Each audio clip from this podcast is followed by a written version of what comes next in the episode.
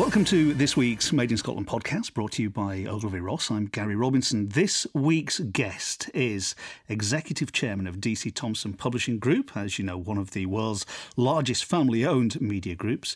He's worked as global CEO of Syco Entertainment, the joint venture between Simon Cowell and Sony, and um, running the uh, and developing the global and commercial strategies around the X Factor and uh, the Got Talent brand as well. Uh, director of numerous numerous blue chip um, boards. Uh, Ellis's first break uh, came as uh, a young marketing director at The Sun and the News of the World, reporting directly to Rupert Murdoch, which I'm sure was um, colourful, to say the least. And he lives in Scotland. He has a 30 inch inside leg. This is on your bio, by the way, fella. Uh, and, he's and he's a surprisingly good dancer when drunk. Delighted to welcome Ellis Watson. Hello, mate. Nice to see you. Likewise. Thank you for joining me. Um, we are talking in, in, the main in this series of podcasts around, around leadership. And you've worked and led, looking at your biography and what I know of you, Ellis, you know, some of the best. But um, tell me, I'd like to know a little bit about your, your early formative days, as it were. I mean, what you know, what led you to do what you do? So, you know, if we look at that that role as marketing director for the Sun and News of the World, which is a big gig, what you know, were you were you, were you brought up by a family that encouraged, you know, that sort of um, you know the sort of values, the work ethic, the oh, I see. In terms of early, early, I, I guess not less so. To be honest with you, I I was adopted uh, and I always knew I was adopted. I don't think it's ever affected me detrimentally. But I kind of grew up in a family where the parents that adopted me had a couple of natural kids themselves, and then they had room in their hearts and their homes for another. So I came along. And they were quite naturally studious, to be honest with you, Gary. They they sort of did homework on time and they worked pretty hard and they had a good natural schoolwork ethic. And even though I had exactly the same opportunities of them, same schooling, same standards, same parental stuff, even the same nutrition, literally. I think I've got quite a good understanding of nature and nurture because I was built more for pleasure than I was performance. And I didn't really, frankly, knock out the park like they did. I enjoyed school, but for all the wrong reasons. Um, and I've said before, I, I, didn't fail a single exam, which is quite a good accolade until you find out I didn't take one either. So I, I sort of did naff all at school. I wasn't disruptive or naughty, but I just knobbed about a bit. And then I don't know what it was, but I did start work at 16 because the dad that adopted me basically said, if you're not going to, uh, uh, you know, study, then then you need to go and find your place in the world and contribute. And I, I found out I loved work. So no, I didn't really have an apprenticeship through school of of having a work ethic. I didn't really even give any concept to careers per se. But I just started work at 16 and I thought, man alive, this is a hoot you know, you get to work with all these interesting people. No matter how trivial the job is, you get to learn things and be part of a team, and what was people the, what, pay you money. What was the first job? Uh, sort of first job job, I think I was about 16 and a half, something like that. I worked in a marketing department of a tour operator, would you believe? Then worked for their agency for a short while. Then went and tr- tried the London gig and worked for a proper agency in London. And one of the accounts they had just won was the Sun newspaper. And I think the then editor at the time, Kelvin MacKenzie, had gone through about four account managers in as many months. He used to eat them for breakfast. I was the fifth, and he quite liked me, I think. So I, I stayed on the agency side for a while, did quite well there. And then Kelvin MacKenzie just said, Look, come and be the marketing manager.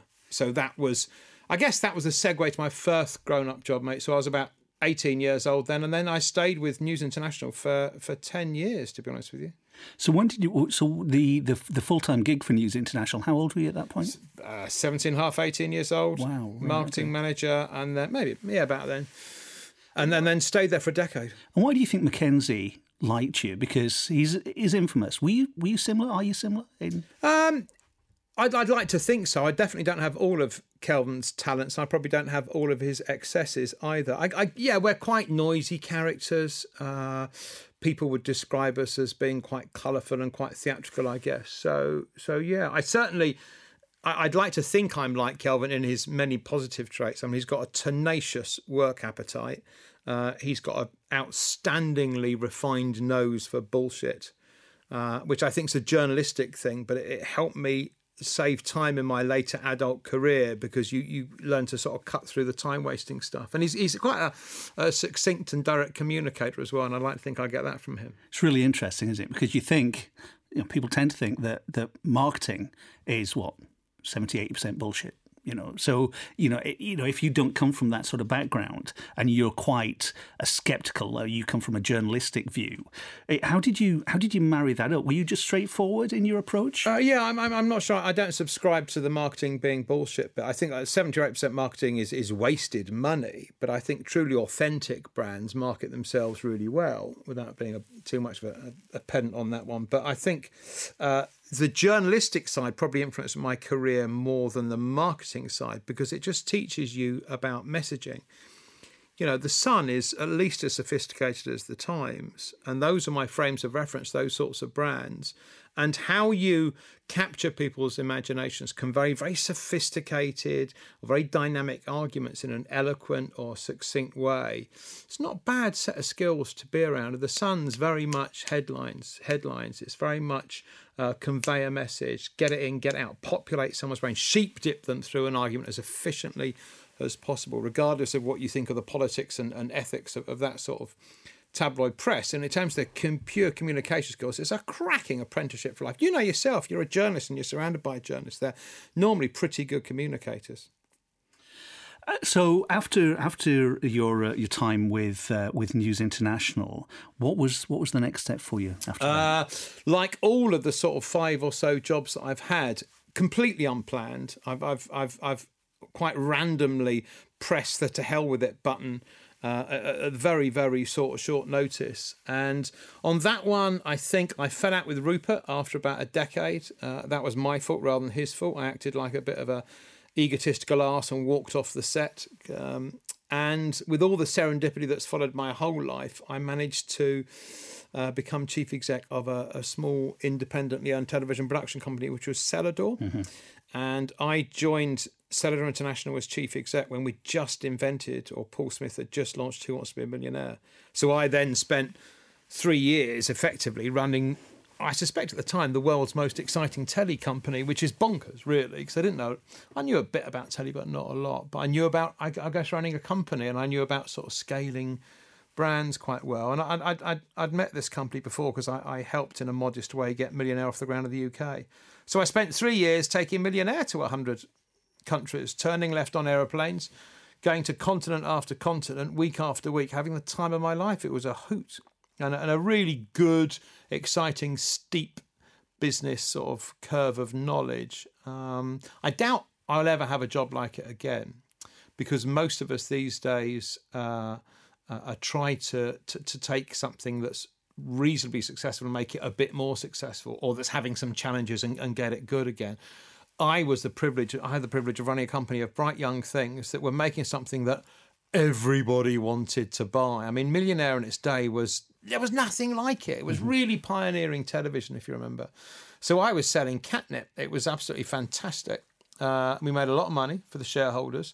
Uh, worked with some really bright people, and and I think in in our own way we're quite pioneering in telly. We we were the first brand outside Disney to make more money off air than we did on air. So as as a business model with entertainment brands, it was it was quite pioneering. This was before Big Brother, before uh, most of those other brands that have done quite well in stretching their brands. Uh, we, we were very pioneering there. So it was way before Simon Cowell sort of stuff. Uh, so yeah, it was a good time. Celador was about three years, and we took it to hundred countries. And and the move from from press into TV didn't phase you at all. No, um, I've never let uh, a knowledge gap affect me, which is bonkers, really, because I've had, as I've already confessed to, no academic training, but I've never been frightened of not knowing something. I'll try not to uh, pretend I'm something I'm not, but if there's a gap there, I find that slightly bum twitchy. Oh, I don't know about that. Quite a, uh, an empowering thing because it, it, makes me want to be better. Uh, and it makes me want to try and fill in that knowledge gap, so I'm not at a disadvantage. Uh, so, so you can absorb knowledge quite quickly, fill in those gaps, and often actually, in some of the business models I've run, not having years and years or decades of experience, not having formal qualifications, is not a disability. I think it's an enormous advantage because you can ask the daft laddie questions, especially in media business models where uh, it's so disruptive because of the digital revolution in my generation. It's actually quite helpful to know enough not to be a complete arse at something, but not be so steeped in convention and routine that you can't learn to look at it through fresh eyes. So no, I didn't find it scary to go from from papers to telly. And and then the relationship with Simon Cowell and Syco did that follow shortly after? No, it didn't actually. Uh, I then moved up to Scotland, uh, and it was very hard doing a, a tr- essentially a, a, truly global job, which Celador was, uh, and having that linked to living in Scotland, it's quite hard to communicate in from Russia or from the States or China, and, and it literally was a different continent every week, sometimes two continents a week for three years. So I wanted to come back from the UK, and I wanted to to try sort of grown up jobs again. So I got asked to become uh, a chief exec of Mirror Group newspapers, and I did that for uh, a few years. Uh, and that got me not only back to the UK, but part of that empire was the Daily Record and the Sunday Mail. So I was able to have three nights uh, and three days up in Scotland. Um, so I did that for, for, for three years, and that was good actually because I've come from running an incredibly successful company where everybody wanted to buy it to running quite a broken company. You know, Mirror Group was post Maxwell, still had some of those sort of shadows over it. It was a publicly owned company, which I don't think is any sensible place for national newspapers. It brings with it a lot of other challenges to try and stay entrepreneurial in a public marketplace, which I don't think is, is lends itself very well to, to, to brave dynamic uh, uh, growth. And of course, it was right in, in the teeth of the digital revolution. You know, when when I first started in newspapers, because uh, I'm such an old git now, uh, in the Sun in the sort of late '80s, the digital revolution was was I think was something that weird university people did in America. I then do whopping for 10 years. I go out and do telly. I come back unrecognizable, you know. Uh, and I think that that was a really cool thing for me to run a very successful company, to run a really challenged company. It was it was good for my cerebral muscles and my energy levels, and it was a lot of fun. You know, Piers Morgan was probably my uh, best friend at the time, still close friend now, uh, despite his denials of my existence in life. Uh, and uh, he and I uh, kind of had some fun for a while at Mirror Group. He then left under that cloud, and I had another year or two there, and it was super fun. So I went from uh, Celador to Trinity, and then I quite liked that whole public company thing. That that really taught me that, and I still wanted to get more into Scotland. So I then uh, became chief exec of, of, of John Menzies distribution. That was very broken. So that was the time at the recession, uh, and we were pretty close to tripping our covenant. So that was quite a, a, a, scary time for us. And then again, taught me to be very good. So we, we, fixed Menzies, and that was great. How do you, how do you lead people through through the the hardship of a broken company? I think I find well, it could be just me, but I I find it more exciting and easier to lead people to stay within the boundaries of your question when something's quite challenged than it is when it goes very well. When it goes very well, people are often kidding themselves. It's their own genius that's created that excitement, which means they become lazy or complacent and, and they get a bit, a little bit competitively naive. But I think adversity, especially big adversity, actually people engage with you more and they look to their leaders to want to have really clear dynamic instruction because they, they, they realize that kind of their mortgages are slightly dependent upon not what necessarily what that leader does, but that how leader gets the best out of them.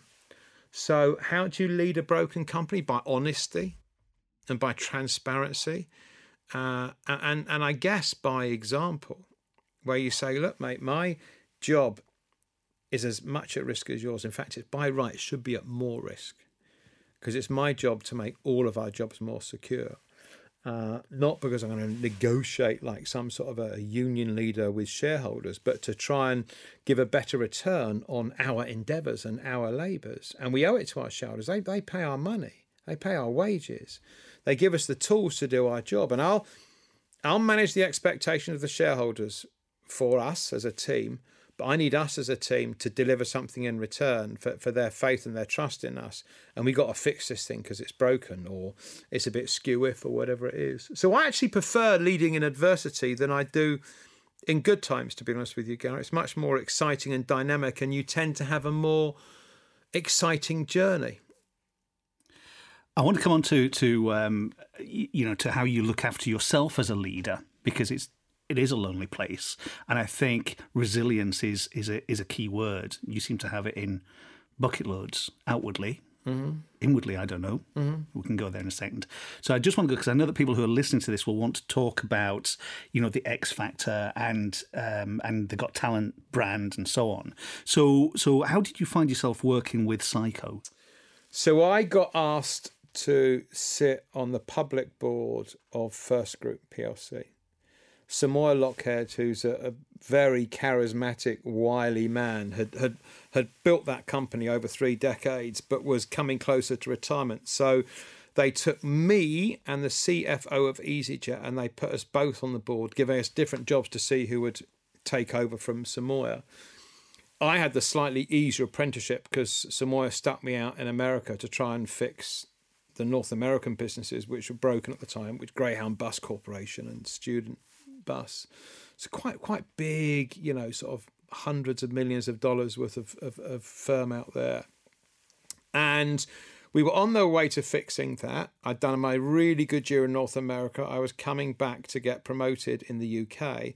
And on my last weekend out in America, I went to go and see Piers for a weekend of silliness, which I did sort of every six months and uh, we went out to Los Angeles for literally just a night and a day's worth of mucking about before I came back to do more grown up stuff in the UK.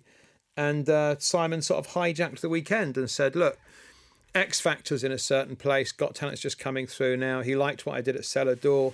He'd come across me sort of, I guess, more reputationally than experientially. And when someone with Simon's charisma and talent and, and, and frankly, business opportunity says, come and run my companies for me, it's quite hard to say no. It's a bit like a calling in a way, if that doesn't sound too theatrical.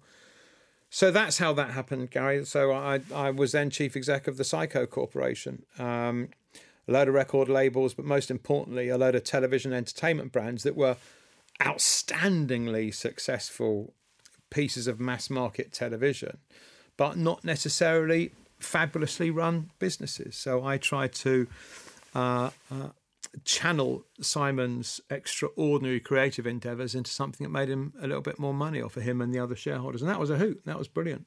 But largely based in America, uh, with uh, all the challenges that, that, that brings in terms of not being around with your kids. Uh, and I wanted to have a slightly more soulful uh, and tangible existence. That whole Hollywood thing is a little bit pretentious, a little bit superficial. And I think I was, after a, a, year or two of all the loveliness, was starting to miss some of the more tangible, grown up things. Because in the entertainment business, there's not a lot of logic. It's all based on the superficiality of ratings, which I guess is a commercial currency in itself, in that you can make money from an audience.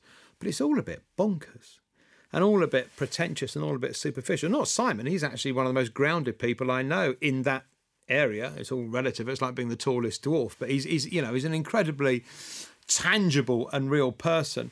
But but the life, you know, that that that that A list high end super yacht private jet global television thing is great to be a part of, but it doesn't necessarily make for normal relationships, either personally or professionally. And I wanted to do a more grounded thing. And that's when uh, I, I re engineer or re enter the Thomsons' life. The Thomsons were a big shareholder of uh, Menzies. They uh, were my near neighbours, didn't know them well at all personally, I just knew them professionally. And about five and a half years ago, they asked me to come back to Scotland full time, which was pushing against an open door as far as I'm concerned. That's what I really, you know, as you could tell from that rather wayward uh, career path that you've just taken uh, uh, taken each other through. I kept trying to get back to Scotland mm. and never quite made it. Even with First Group, which is based in Aberdeen. Yay! I've come to Aberdeen. Fantastic. That's only an hour away from home.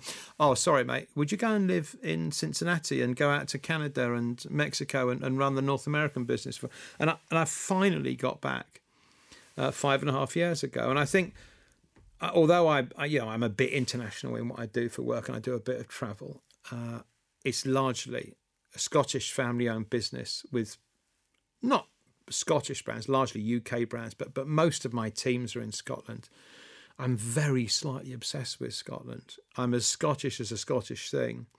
And uh, I love my community. And obviously, I love my kids and my, my life up here. And although I wouldn't want anyone outside of Scotland listening to this podcast and, and hearing the good news, it's actually a rather amazing country to be in, as you know. Uh, and I don't want the secret to get out because a lot of ne'er do wells and weirdos from Englandshire will start coming up over the border and ruining it all for us. But I, I, I I've been really lucky in that I have worked and therefore been afforded to live in some remarkable place in the world, which sounds like an immodest willy wave. It's not. It, it's it's a very honest frame of reference to be able to compare. Uh, and Scotland is utterly marvellous. In terms of in terms of you uh, as a person, as as, as Ellis Watson, um, you are a remarkably handsome and positive person. And, and and and exude. You're very. You've not said handsome. You seem to refuse. To no, I said handsome. and. I said oh, and. Okay. So okay. we'll go with handsome. Right. Incredibly modest. There you go. Um, but but very showbiz. Yeah. Very showbiz in your in your um, in your approach. Um, has there been at any time? I'm sure there must have been somewhere in your professional career that took you into a dark place would you share it with us? And how did you how did you face it and overcome it? Because because with all your wonderful attributes that we've just spoken about, you're not Superman. You are a human being at the end of the day, and we all hurt at some point or another. So I'm talking in professional terms. Is there something that you went, do you know what? Mm. Enough. I this all sounds slightly superficial, but I can say, devoid of any exaggeration, I could not tell you now of any real darkness. I have made some spectacular mistakes. I mean, some real spectacular mistakes. And I know I have definitely experienced stress in my work life. I think not for some time, and even then only quite mildly. But I can say with my, my hand on my heart, I genuinely don't think I have been to dark places. I think I am blessed with an extremely positive gene. And I I think I have that switch that says, oh, this is really scary, or this is bleak, or as you described it as dark. And I'm quite good at having that pragmatic thing that says, what can I do about this? Well, these are the bits of this really arse of a situation I can change. So I'm going to expend all of my energy in working out what I can change to make that better. The stuff that I can't change, I can't change. I'm not going to worry about it. So I can't affect someone else's behaviour. I, I, can't. I can affect the way it has on me. So if someone's being an ass and I can't influence it to improve them by not being an ass, I won't let their arseness touch me. i have got better at not being judged. I've had some very, very dark, judgmental people over the years try to emasculate me, and I think probably in some cases try to break down that positivity. And I'm really lucky. It's, it's relatively impervious. It's not delusional. And, and you say I'm showbiz, this will sound defensive. I don't think I'm showbiz. I am, I think I'm very direct. And there's a lot of uh, uh, gush to me, but it's quite, I like to think it's an authentic gush. And if I'm talking to somebody as I arrive here and want to know where to go, so speak to, to the receptionist, or if I'm speaking to a cab driver, it's exactly the same zeal I would to you or my kids or the most important person in business. And I think being authentic is really important. So, no, uh, uh, it, it sounds like a swerve. Uh, where I go, oh, Gary's about to, to launch into that dark thing, and I'm going to have to reveal, and I'm going to cry like a baby on a microphone. I just don't remember having those days.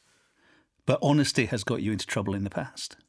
Uh, I, I don't think it really has. It has in that people go, oh, you know, I, I don't like the way he speaks to me.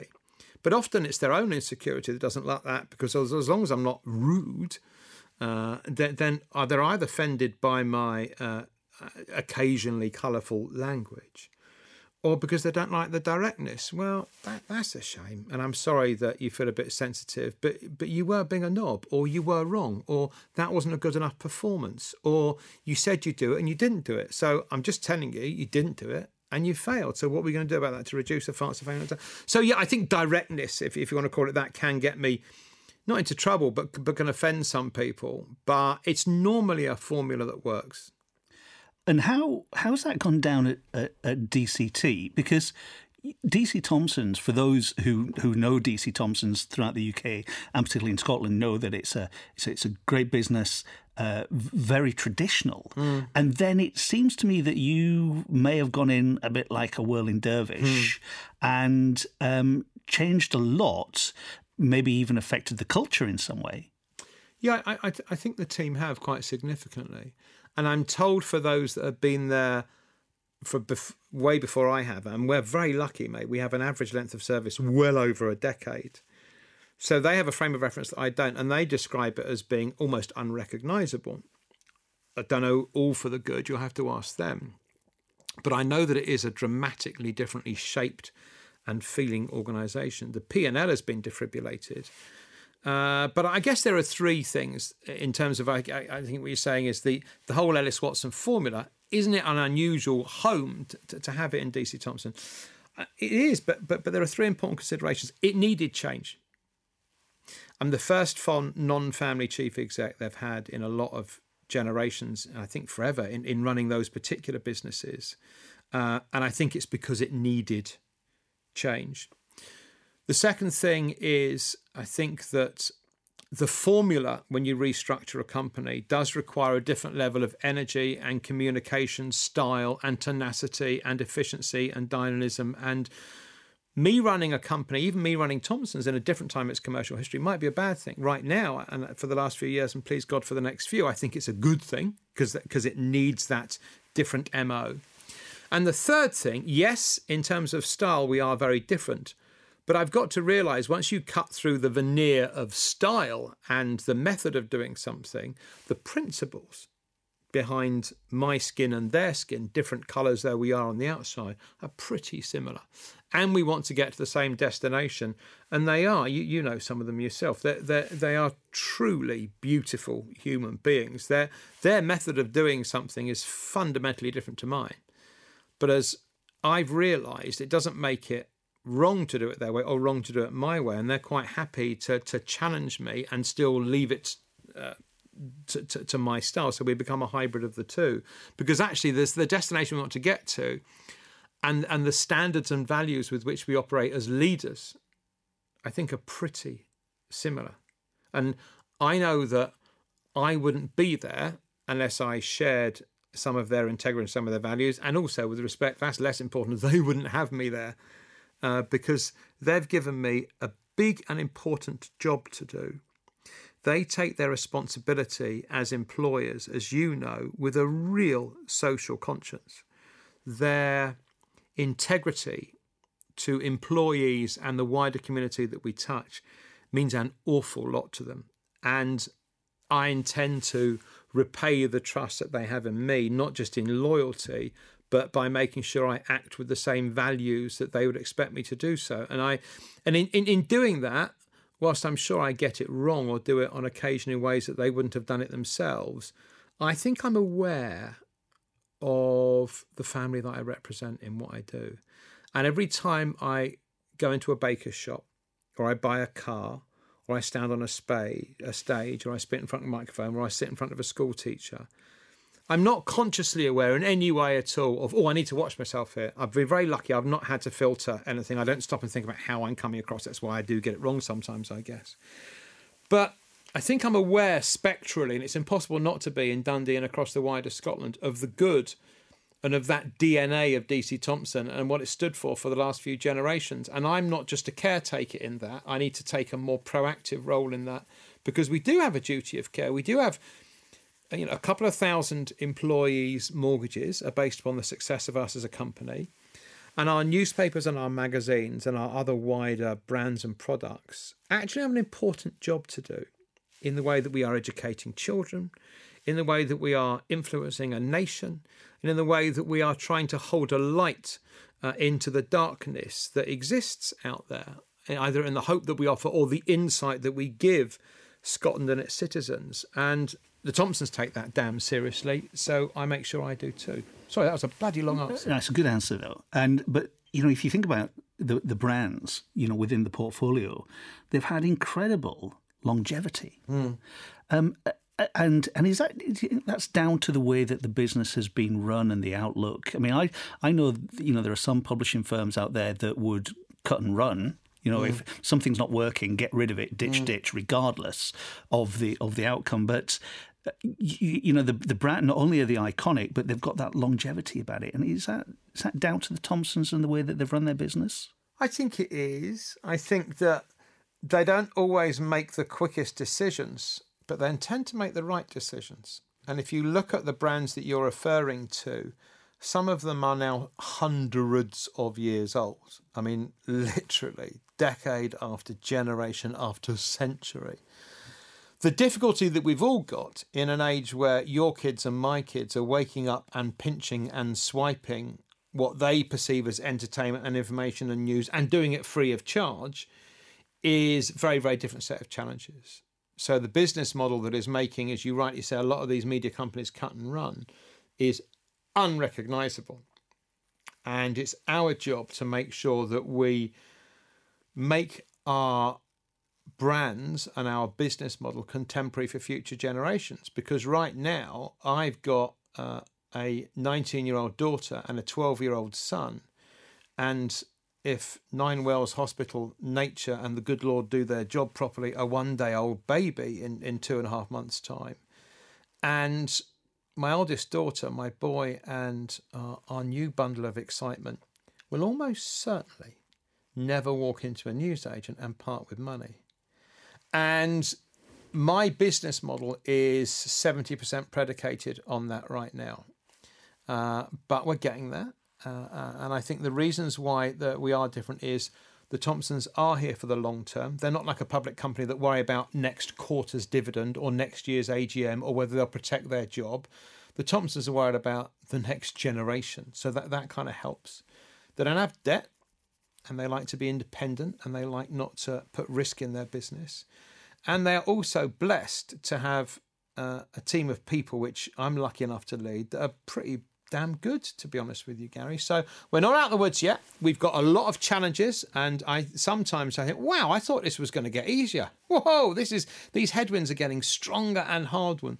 But because they've chosen well, because they resource for the long term, and because we've got really good talent around us, if I do my job properly, then we should be okay for another few generations yet. Two questions, then your song. Um, and this, I suppose I'll need to moderate this one a little bit. But you talked on technology, and one of the questions that I'm asking all our guests is about the rise of technology and how it's changed and changed our lives. For me, in particular, over the past 30 years, does that does that worry you, or does that excite you for the future? In, in what in society generally or in business? Yeah. Well, I think I mean, you've talked about the challenges that you've got in business and, right. and the way that digital's going, but I think from a from a personal point of view, so I think it, I think it does worry me because I think it worries me in the the ubiquity of digital communications to communicate is emasculating our young people's ability to reach their full potential as human beings, and I speak about this a lot and I think the obsession that our kids have, and sadly a lot of us as adults, to worship these handheld uh, monuments and uh, uh, of, of, of, of pestle, uh, metal and plastic with these little Apple logos on that, that, that are ubiquitous, uh, essential hubs through which we navigate our entire lives is completely stopping the ability for us to fall in love in a conventional way, discover sexuality in a conventional way, to actually communicate with human beings using the gifts that we've spent quite a few billion years developing.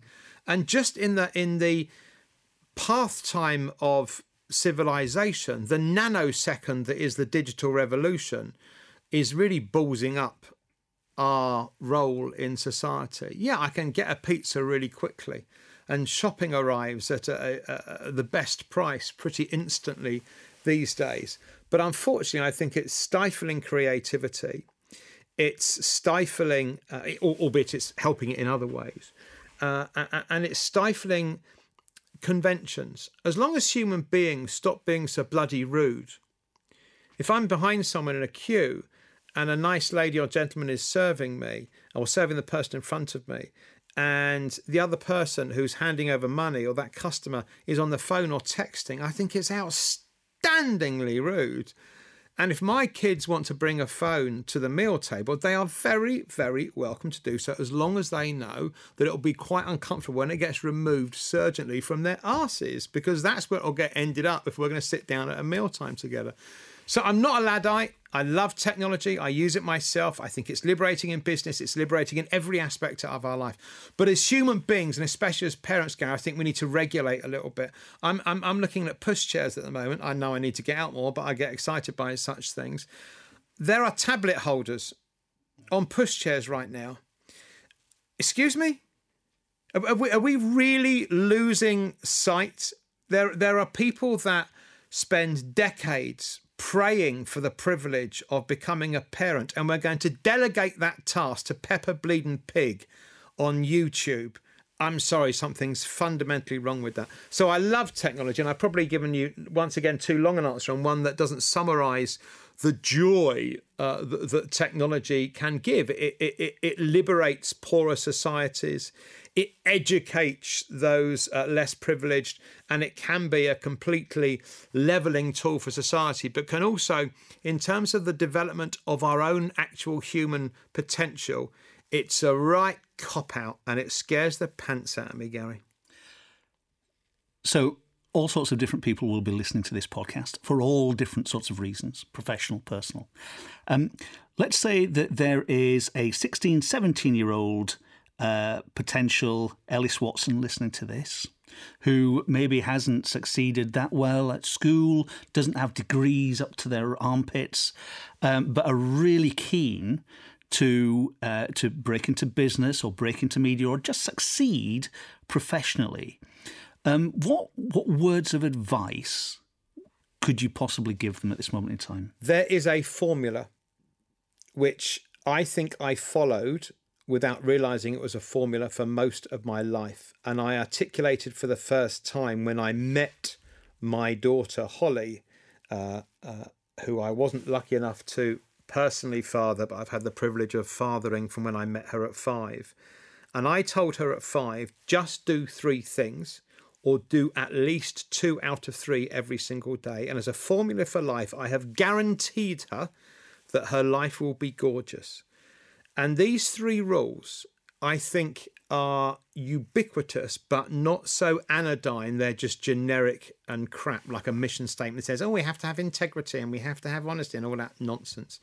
You can have the longest to do list, the longest set of advice from anybody, but just do these three things. Everything will sort itself out. And after every school day, every uni day, every summer holiday day, how are the three rules today, Hull? And the same with my son, and the same advice I give to everybody. Rule number one, in no order of priority. Rule number one have you done your best? It takes the same amount of time to do something well as it does to do it poorly. So just give it your all and take pride in what you do. Rule number two have you been nice to people? Not just nice, nice, proper nice. Really mean it when you say thank you. Hug a stranger. Go and do a random act of kindness. But but the the selfish joy you get out of being lovely to people, but with sincerity, not American. How have a nice day. Actually, lovely is fantastic. And a third bit of advice is to have a laugh. Laugh so much sometimes that some wee comes out of you. And if you can do two or three out of those every single day, you are guaranteed to sleep well at night, to be healthy, to be happy, and to have an integrity of purpose. The one she drops out on is the one that we all drop out on, which is not to do our best. But actually, as long as you get that blend of three out of three or two out of three every single day, it's a beautiful privilege to be alive.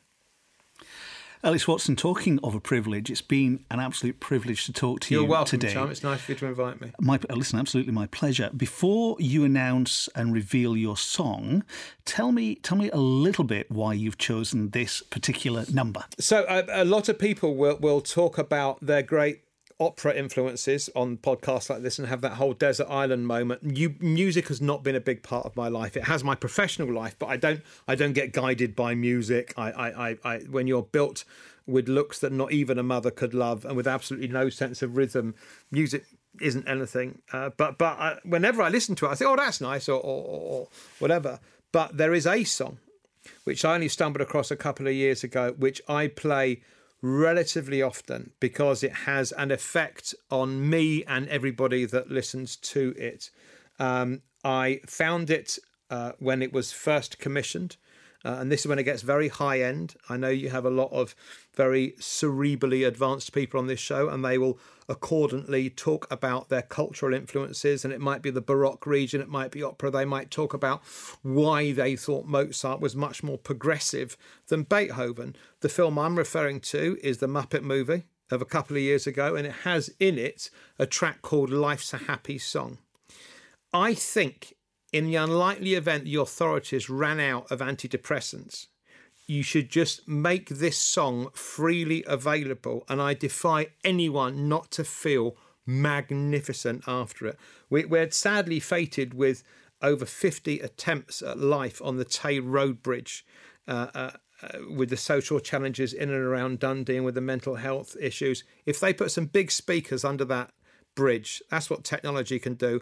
And whack up 100 watts a channel, Life's a Happy Song. You can turn tears into smiles. It's a right chirpy little tune. But I tell you what, as a message beneath it, the lyrics make more sense than I think anything that you might ever hear on this podcast, Gary.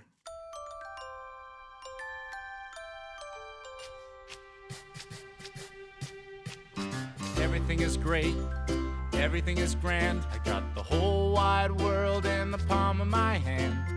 Everything is perfect. It's falling into place. I can't seem to wipe this smile off my face. Life's a happy song, and there's someone by my side to sing along.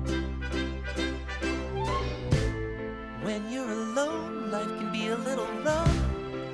It makes you feel like you're three foot tall. When it's just you, well, times can be tough when there's no one there to catch your fall.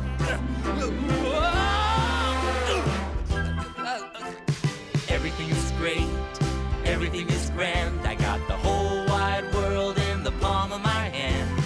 Everything is perfect, it's falling into place. I can't seem to wipe this smile off my face. Life smells like a rose with someone to paint and someone to pose. Life's a piece of cake with someone to pedal, someone to break. Life is full of glee. With someone to saw, someone to see. Life's a happy song when there's someone by my side to sing along. I've got everything that I need right in front of me. Nothing's stopping me. Nothing that I can't be with you right here next to me. Life's a piece of cake with someone to give and someone to take. Life's a piece with someone to wash, someone to dry. Life's an easy road with someone beside you to share the load. Life is full of highs with someone to stir and someone to fry. Life's a leg of lamb with someone there to lend a hand. Life's a bunch of flowers with someone to while away the hours. Life's a fillet of fish. Hey. Yes, it is. Life's a happy song when there's someone by your side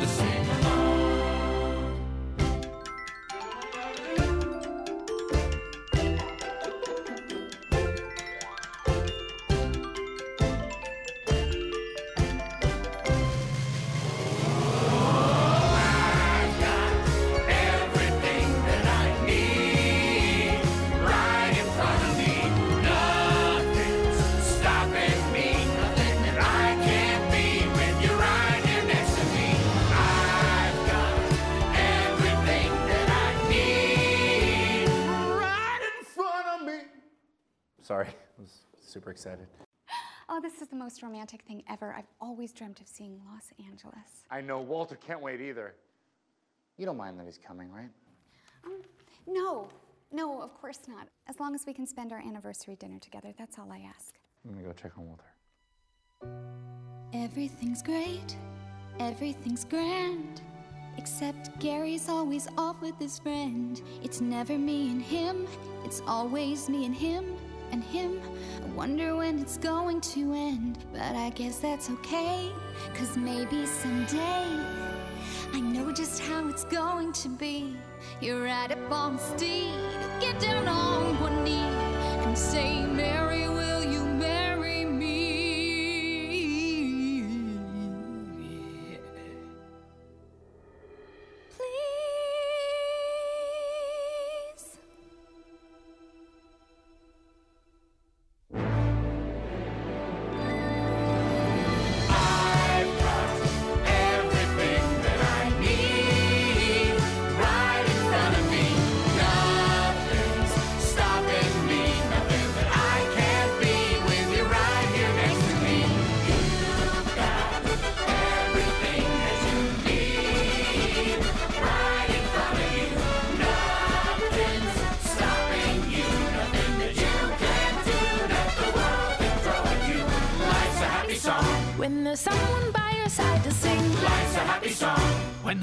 by your side to sing. Life's a happy song when there's someone by your side to sing